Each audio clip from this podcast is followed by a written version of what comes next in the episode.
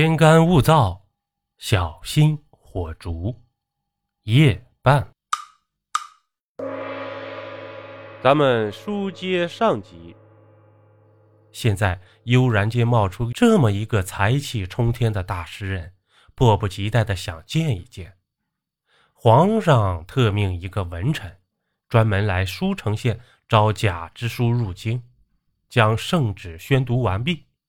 贾之书趴在地上，差点没晕过去，内心波澜壮阔。这下好了，得皇上恩宠，此后前程无量啊！贾之书谢过隆恩，跟着特命大臣一起去见武宗皇上了。武宗皇上高坐在金銮宝殿，召见了贾之书。贾之书匍匐在地，口呼万岁。武宗皇上长长的嗯了一声，和颜悦色的说道：“贾爱卿，近来诗名鹊起，写了不少好诗啊。朕唤你过来，想当面听听你写的诗，一饱耳福。爱卿可否为朕当面吟几首啊？”这贾支书一听，感觉是施展才华的机会，连忙摇头晃脑，吟起诗来。吟得正起劲儿呢，这皇上打断了他，挥着手中的一张纸，惊呼道：“咦，这可怪了！朕手中的诗咋跟你吟的诗一般无二呀？”接着，武宗皇上就将手中的诗稿读了一遍，与贾支书吟的诗果然一字不差。贾支书的脸唰的就白了，一时哑口无言，汗水哗哗的往下流啊。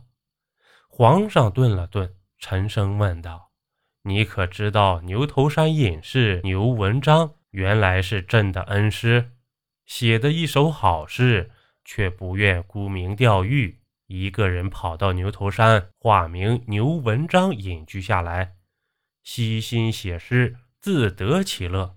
他的许多诗，朕都读过，有的能倒背如流。你刚才吟咏的几首诗。”是朕恩师的进作，朕专门让人从他那儿讨来的。现在怎么成了你写的诗呀？贾支书，你速速把欺世盗名的事实如实细细招来，不然朕治你欺君之罪。贾支书听了，连连磕头，几下就磕出殷殷鲜血来。贾支书不敢隐瞒，将前前后后一起说了出来。原来贾支书才疏学浅，一直写不出好诗，便想将牛文章的诗文窃为己有。他想要做的天衣无缝，无人知晓，只有杀了牛文章。可真要杀了牛文章，他又没那个胆量。思来想去，他惦记上了狼窝岭上的强人姜自持。姜自持一介山贼，对钱财感兴趣。对诗文肯定不感兴趣啊！诗文在我为钱财，在姜自持那儿不过废纸而已呀。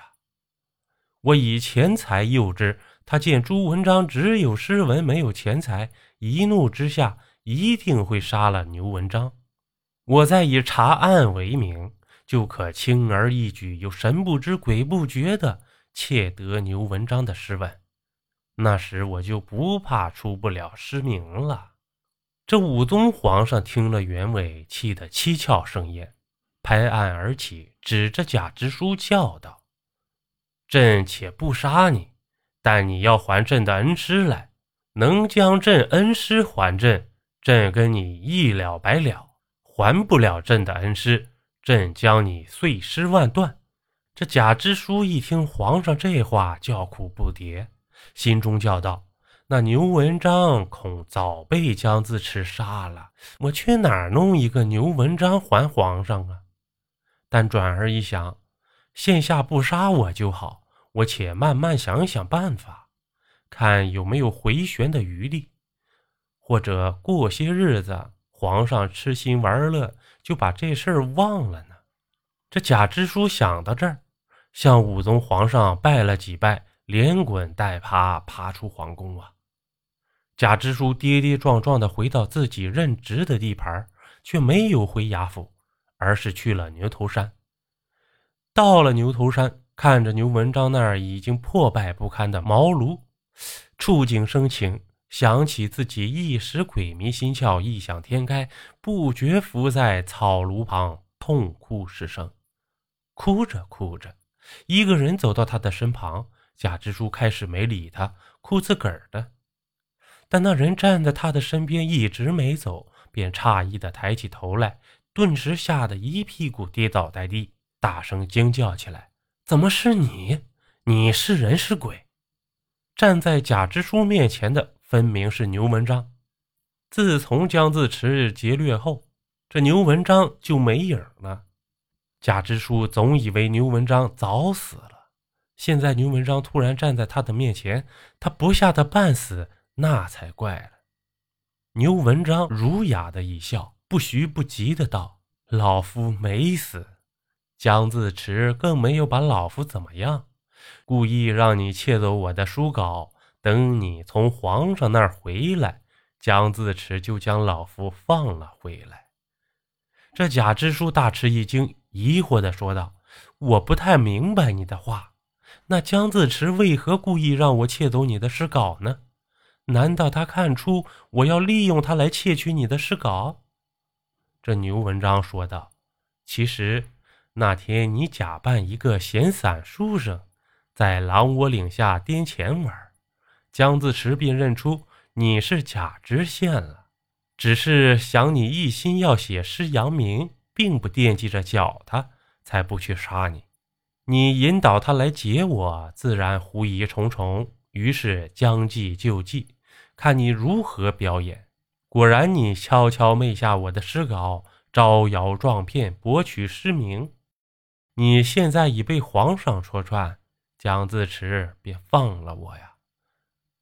这贾支书恍然大悟，仰天长啸：连一个占山为王的强人都看出了我的手段，何况那些聪颖明达之人呢？